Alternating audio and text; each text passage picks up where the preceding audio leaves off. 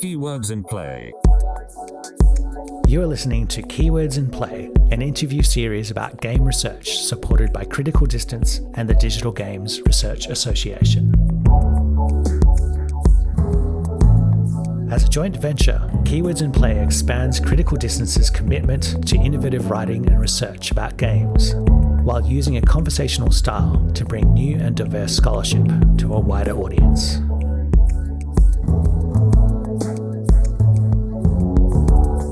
Emily Reed, please introduce yourself in your own words. I'm Emily Reed. I'm currently based in Glasgow because I've just finished my PhD at Abertay University. I'm a curator, writer, and researcher who is focused on the history of curating games specifically in arts contexts. So my practice is kind of a combination of art historical research of these exhibitions as well as developing my own exhibitions. You've got all this like uh, super interesting historical detail that you start the paper with, like Lynn Hershman Leeson's Lorna, which is billed as the world's first interactive video art disc game. Are there trends that stand out or are clearly identifiable? And are there any shows or works in particular that you think stand out as like turning points in terms of exhibiting video games in museums and galleries? Yeah, I guess when I started my research, I was thinking about the major shows that people often said were, you know, it was the first video games oriented exhibition. And in, in some interpretations, I guess, of the term, like a video game exhibition, that could be true. So exhibitions like Game On or Game Masters or the video game show at the V&A that was very recent. All of those kind of had a language of firsts around them. But I was surprised by actually how far back my research was stretching as I went on. Yeah, you go back to like 1979, which I think is like way earlier than a lot of people will think video games have appeared in the museum. Yeah, so that was kind of, um, I think 1979 or like the early 80s was when Lynn Hershman Leeson's Lorna um, was in development and was first shown. That one has an interesting um, thing that comes up when you first open it. That is basically like you're about to play the the world's first interactive video art disc. It kind of comes close to saying a video game. It's it's kind of video gamey. It, it uses sort of the same technology for laserdisc or DVD menus where you use like a remote control to kind of navigate around and select different things. And also an important part of how it's displayed is this environment of like replicating the living room that the character stays in in the story as well. So you're you know, when when I saw it installed, there was like a couch, you were playing with a remote control. It was kind of on this like old style TV. Um, so yeah, so that's that's a very interesting early project that was like kind of almost called a video game in a way. I mean, there's a sense that there was just a lot different at stake in Leeson making the claim to be the world's first interactive video art disc game. I guess that's that's what's super interesting about this. Uh, you know, how different strategies have been employed to get these things called video games or things like video games into the museum. So, what were some other like kind of important uh, works and turning points that you discovered? There was another project right around the time, maybe maybe shortly after Lorna, and it was by an artist who works primarily in performance called Michael Smith, and he made I think it was a Commodore game mod called Mike Builds a Shelter, and it's kind of this strange game about moving boxes of supplies down into your basement fallout shelter, and it was very much dealing with the the Cold War vibes of the early 80s, and that was part of an installation that he did at the time as well. So those were two really interesting projects that even to me kind of came before the first major institutional show of video games, which was Hot Circuits at the Museum of the Moving Image in 1989 so far as I know, there's always there's always a chance that there's one that I haven't found yet. But that's kind of the one that is the first show that was you know, about depicting video games as historical objects, which is really interesting. So it is a lot earlier than I was expecting to have to trace back. You also talk about that uh, Beryl Graham 1996 exhibition, Serious Games, uh, which actually, you know, looked back towards the history of performative and uh, interaction in art, which goes back to like Fluxus, um, conceptual art and performance art, and it backgrounded the technology rather than representing these things as fundamentally technological objects. It was more about the concept of interaction. Yeah, I think an interesting thing that Beryl Graham talks about um, when she's reflecting on this exhibition exhibition was that the way that she was framing these things kind of as, you know, new developments in the way that people were creating interactive or participatory art versus the way that the gallery wanted to frame it. She kind of had a lot of battles with them on how to like advertise it because they kind of wanted to do like, you know, like the pixel art, the fractal art, like the it's fun for kids, but a lot of the artworks are, you know, kind of quite complex or like, you know, a little bit thematically mature for kids. So even then, like I think I think people would say if you're trying to present video games in a cultural cultural light, you kind of run into the same problems as you know 1996. That kind of like idea that they're fun in some ways can interfere with trying to exhibit them as serious objects. Yeah, yeah, because. I mean, I guess it's only been challenged by art practices recently, but I guess the the very like modernist paradigm of art is that you go into the art gallery and you're kind of regarded by the artwork as this like detached like eyeballs and brain that you're like taking in these works of painting and sculpture and just kind of wrestling with it in your mind and that's the experience that the artist gives you. So it's it's quite it's quite serious. And it's also like a very you know all of the work is internal rather than you know externally doing something yeah, and I guess that's a, a good kind of moment to bring up the the Claire Bishop quote that you've you kind of work with a bit uh, in the article, she kind of points out that participatory media have this kind of reputation of being empowering of, of people, but she kind of challenges that as well. She says that there's this kind of like tendency to snap to grid on on one of two positions, which is either a disparagement of the spectator because they happen to do nothing, they're just like passive spectators, and this this kind of like goes back to even um, some of the Frankfurt School debates about uh, about uh, media and art, I think as well. Or you've got the converse claim that those who act are inferior to those who are able to look, contemplate ideas and have a critical distance on the world.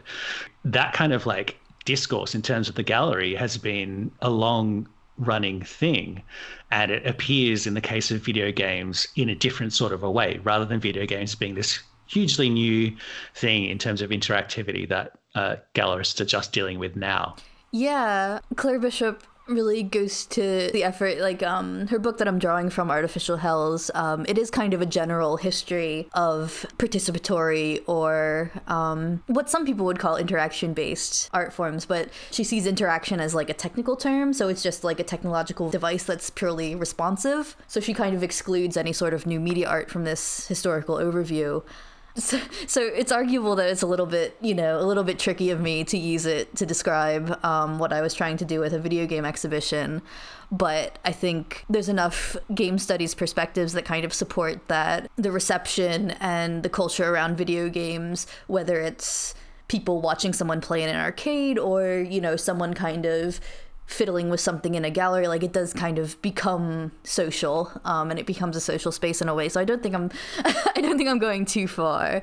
Um, but yeah she kind of brings up how it's a bit of an issue how a specific like form of kind of celebratory perspectives on participatory art emerged um, around the same time that arts funding was very kind of hollowed out by um, neoliberal reforms in several countries so it was basically that you know, the arts are kind of seen as disposable because they're this kind of, you know, pretentious elite culture. They're not really helping anyone, you know, on the ground. So, art projects that are like kind of something relatable, something interactive, something like, you know, get your hands dirty and stuff like that. So, she does kind of expose it as like this slightly condescending approach that's like, you know, people who are not fully like integrated into the art world and like of the class where they're comfortable with those things like they just they just can't appreciate things that aren't you know engaging. Um, these art practices are seen as, by claire bishop as kind of amelioratory to you know things that would have helped with issues of poverty and social life and mental health that are kind of cut back on. Um, she, she sees it as you know potentially obviously it's interesting to her because she wrote a whole book about it, but she also sees it as like potentially, you know, condescending and potentially a bit directing, you know, how art practices are supported by institutions from that point on. Um, just because it presents this very binary view of, you know, something's either participatory or thoughtful, participatory or, you know, pretentious. It is like this interesting back and forth. That kind of like connects very much to your own curatorial and academic practice as well, I think, where you're kind of like questioning a lot of the time, not just whether it's interactive or not, but like what kind of interactivity are we talking about here? Questioning these strategies of legitimation that um, allow these objects to enter the art world sort of a space or the aesthetic space. Can you give us a quick introduction to the Blank Arcade and your process in selecting some of the works that went into that? The Blank Arcade is kind of a long running exhibition that will occasionally go on view at iterations of DIGRA, which is the Digital Games Research Association conference that happens every year. Usually, the person who can follow it from space to space is Lindsay Grace, who's an American game developer and curator. I was working with him as a co curator on this, and it's kind of a, a, juried selection. So basically, we have a window for people to submit their work during a certain period of time, and then we select. I think this time we ended up selecting eight works. Um, which is a smaller selection than usual, but I think it kind of worked in the Hannah Maclure space, which is kind of kind of compact. Um, so selecting from that and kind of developing a theme around them that kind of relates to, you know, new experimental play and games and what people in the DIGRA community and more broadly just the international game dev community are doing. So yeah, it was really interesting. We kind of focused on games that offered a really wide variety of types of play and approaches to the idea of being playful. So I would say, you know, not not many of them are straightforwardly recognizable as like commercial video games for sure, and some of them are hard to recognize as games at all because they're more about creating a playful context or environment. One that kind of like stood out to me at least is uh, Kata Kata. I guess like what you're talking about as well is that the idea of exhibiting a video game or a game like, you know, work of some kind, you can't take for granted that idea of the player because um, you're essentially like showing this somehow or exhibiting this thing to a gallery goer who may have certain playful predilections or characterizations and that's part of your research as well which I, I thought was really interesting asking people what they what they thought and felt and gathering some data in that sort of a way. Can you take us through the Kata Kata work and how it brought out some of those research questions that you were asking? Kata Kata is basically an interactive sculptural work. It's by Kirsty Keatch, who is a Scottish sound artist, software game designer. She makes a lot of games that use interesting um, procedural audio techniques. So this is this is a sculpture that's basically like a very large Jacob's ladder. So that toy that kind of you flip the top of it and all the other parts of the toy kind of clatter down it's one of those that is attached to like a large um, stand and has a servo motor at the top and that motor is controlled by people's cell phone, um, like the gyroscopes within your smartphones. If you connect to the Wi Fi device that is inside the sculpture, you can be the person in the queue system who's controlling that particular way that you flip it. And each time it flips down, the action of the Jacob's ladder kind of clattering creates this short audio recording that you can kind of warp by twisting your phone in other ways. So you kind of make this recording by moving the sculpture in the gallery space, and then by moving your phone around more, you kind of replay it and warp it um, through, you know, the speakers that are around the sculpture. So it, it's technically a little bit tricky. It's good that she was based locally at the time because we did have to kind of call her in for repairs sometimes because um, it is a very complicated piece. It sounds hard to describe as well. Yeah, but I think it's it's really beautiful and it's so it's so interesting once you get it going to be able to like flip your phone around and then it makes this entire sculpture move. Um, the tricky thing in considering it, though, it was kind of a risky choice because it requires someone to have and be able to connect to the network with their phone. And that is kind of, you know, an insider tech knowledge type skill. So in that case, we made sure because, you know, we were going to get a broad audience, it was the it was the kind of um, student gallery at Abertay, so it attracted digital arts people, it attracted like the game design students it attracted you know general people who are interested in art from around the university so not everyone may have been like totally comfortable with that. Um, so we did have gallery attendants who had their own phones already connected to it so they could, you know, demonstrate it if someone, you know, was not comfortable or didn't have the tech to do it. Because there's a lot of discussion in VR and, and games in general about onboarding people and whatever the opposite of onboarding is, which is yeah. airlocking or something, I think I've heard it called. You do raise the question of accessibility as well. And uh, one of the respondents to your research, I think was an older person who said they only found one particular very analog sort of work approachable. Is that correct? Yeah, I think that comment was about the abstract playground AP1, which is a project by the artist and game developer Will Hurt. And he he presents it in a very particular way. It is just kind of like this 3D Unity game where pressing buttons changes the color of the shapes, changes how they move, makes sounds. But it's all it's all really interesting because it's kind of these very interesting geometrical shapes that are based on modernist architecture.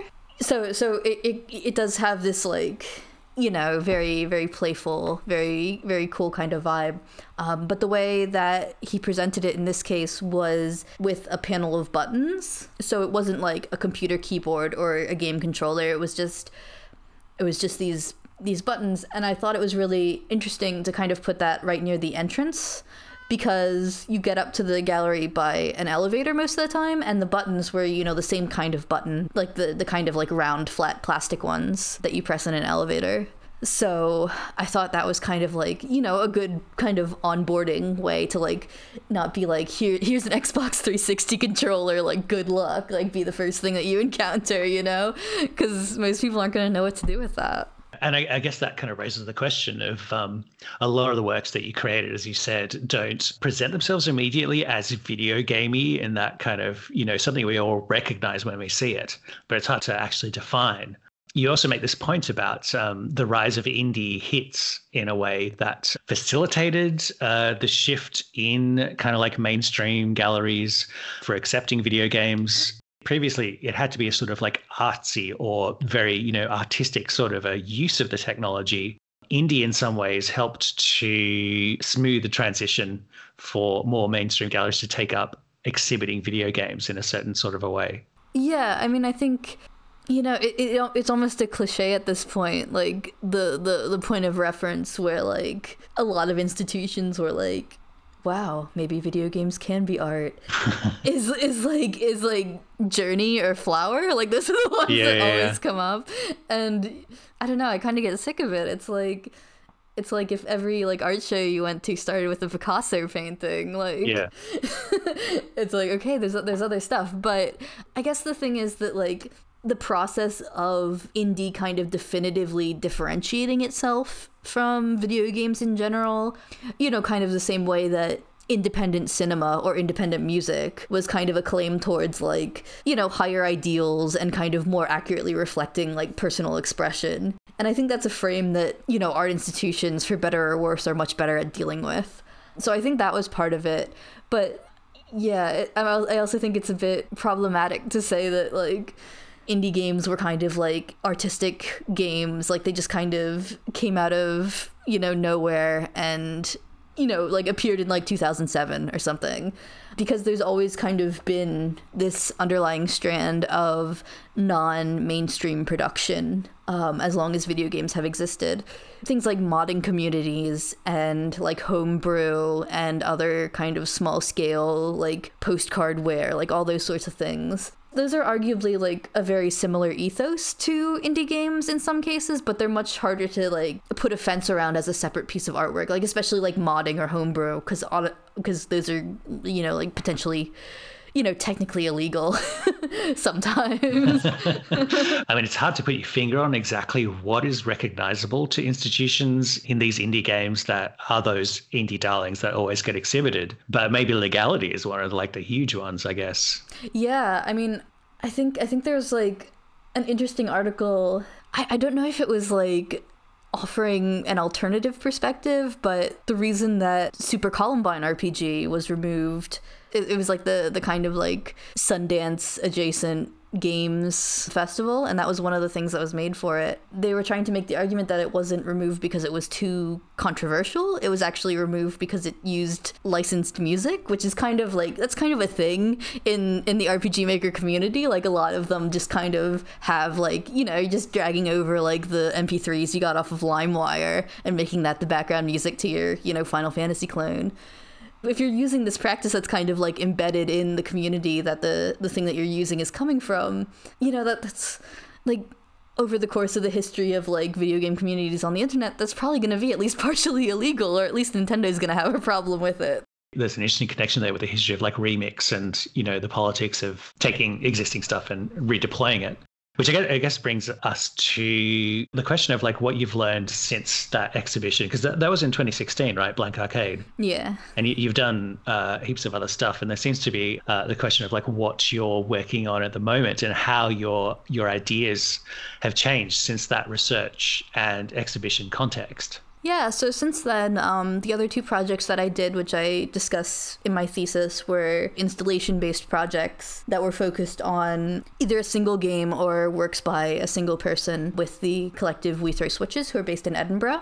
So that was really fun, and that was kind of a more experimental, like party or festival type atmosphere to do things in. So it didn't have to be as consistent or as sturdy as they expect things to be when you put it in an actual gallery. Um, so, so it let me be a lot more experimental. Since then, I've also done, um, I helped out with Pixels X Paper at the Baby Castles Gallery, which was a really interesting exhibition. I kind of curated the flat game section of it. And then we also worked with Blake Andrews, who um, was the person who was working specifically with Baby Castles, and Ebeth, who's someone from the Bitsy community. Um, and it was kind of representing both Flat Games and Bitsy as these communities that have grown around a specific approach to game making. And they're both, you know, very kind of hands on, collaborative, just kind of pick up either your pen and pencil or the, you know, Bitsy online doodle thing and just do it. And it's really interesting to me to change my practice. No, not like totally change my practice, because obviously I still care about like installing things in interesting ways and making them, you know, appealing so that people can both kind of watch them, engage with them, and kind of switch between those two modes if they want. But also making it so that it's informative about the community and how the kind of context and tools the community creates contributes to what they produce so I guess that would be my main interest right now. Um, I'm still really into flat games and Bitsy. I've made several of them since working on that exhibition, and it's just very interesting, very fun. Um, so I'm excited to keep working on it. In a, in a certain kind of way, maybe the community has replaced the gallery, you know, the physical space, I guess, as your focus. Yeah, I think there is a lot of interest definitely in commercial games in terms of like, you know, getting the approval or getting like the cultural clout that comes from like an art institution noticing you. I would say in indie games there's much more of a focus on like when we do an exhibition, it's like, or a festival, it's representing a community or creating a space for people to experience these games rather than some kind of, you know, outside art people giving us a check mark, you know? Which is nice when it happens, but like. Yeah, I, I, th- I think you can't write off, you know, the value of larger art institutions being interested in games entirely because it is going to be an important part of negotiating their accessibility in the future because a lot of copyright laws around games like completely just hamper their ability to ever be preserved and also you know preserving them and preserving elements of their history. So I think like larger institutions are going to have to have a hand in that. So I don't want to write them off entirely, but there's also a lot of important things that are going on at the community level and in terms of how they self-present through like festivals and events and that kind of thing. Wow, maybe we should talk to a lawyer next. maybe. if people want to keep a track of what you're getting up to in the future, where should they go? I am on Twitter, so I'm at netgal underscore emi emi so that's my twitter account i also have my website which is very old fashioned because i love doing it the old neopets pet page style way and that's just emread.net awesome thank you so much emily thanks we hope you enjoyed this episode of keywords in play for more great ideas around games check out criticaldistance.com or take a dive into the Digra archives at digra.org.